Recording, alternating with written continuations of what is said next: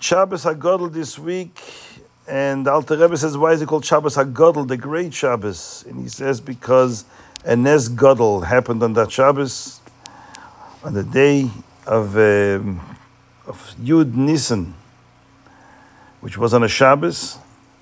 And when the Yidden came out of Mitzrayim, was on a Shabbos, and on that Shabbos, a great miracle happened. Now, the Alter Rebbe mentions Nes Godel. It doesn't say just a Nes. If the Alter Rebbe were to say there was a Nes, it would be enough to call the Shabbos Shabbos a Godel. But the Alter Rebbe is not satisfied with that. He adds it was a big Nes. So there's a regular Nes and there's a Nes Godel. And on that Shabbos was a Nes Godel, and that's why it's called Shabbos HaGodel.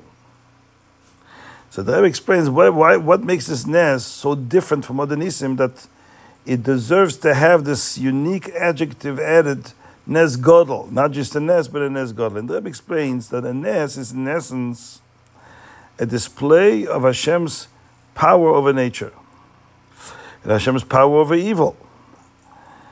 That even if naturally it seems that evil has the upper hand, Hashem shows that He's in power, He's in control, and He can interrupt the course of nature and reveal His presence that He is the all powerful one.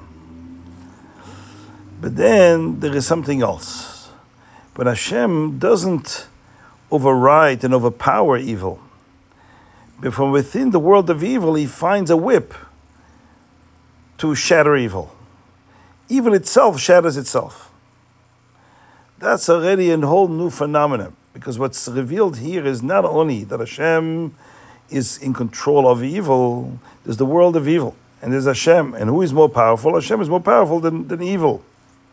Here, what Hashem demonstrated that evil itself can be used as his whip, because evil itself is not what it appears to be, to be a, a world that is totally separate and resistant to Hashem, except that Hashem is more powerful.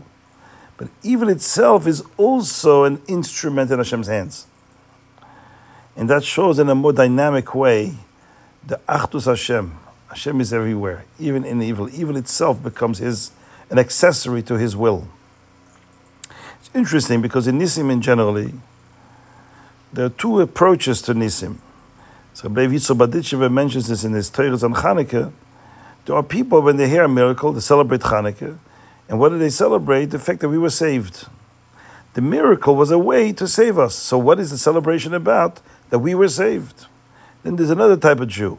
A Jew who celebrates Hanukkah because Hashem demonstrated and exposed his presence to us.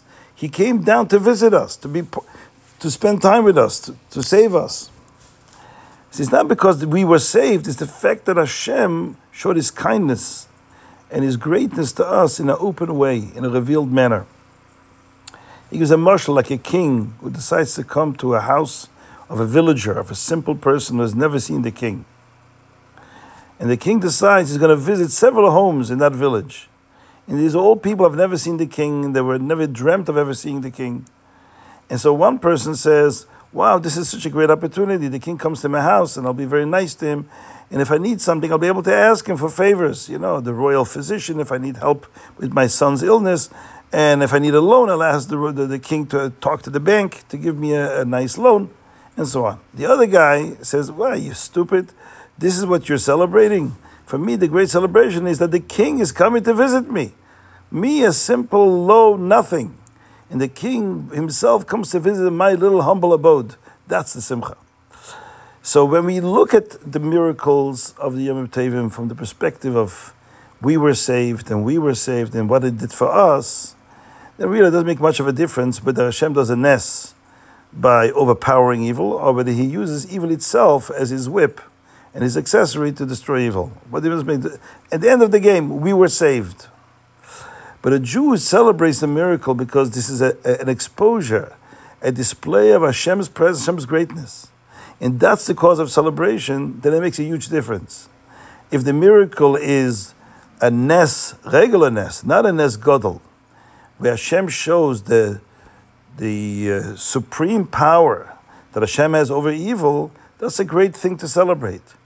But when we see how Hashem reveals his presence even within the lowest annals of evil, and that's where he is, that brings out even a greater cause of celebration. That's why it's called Shabbos HaGadol.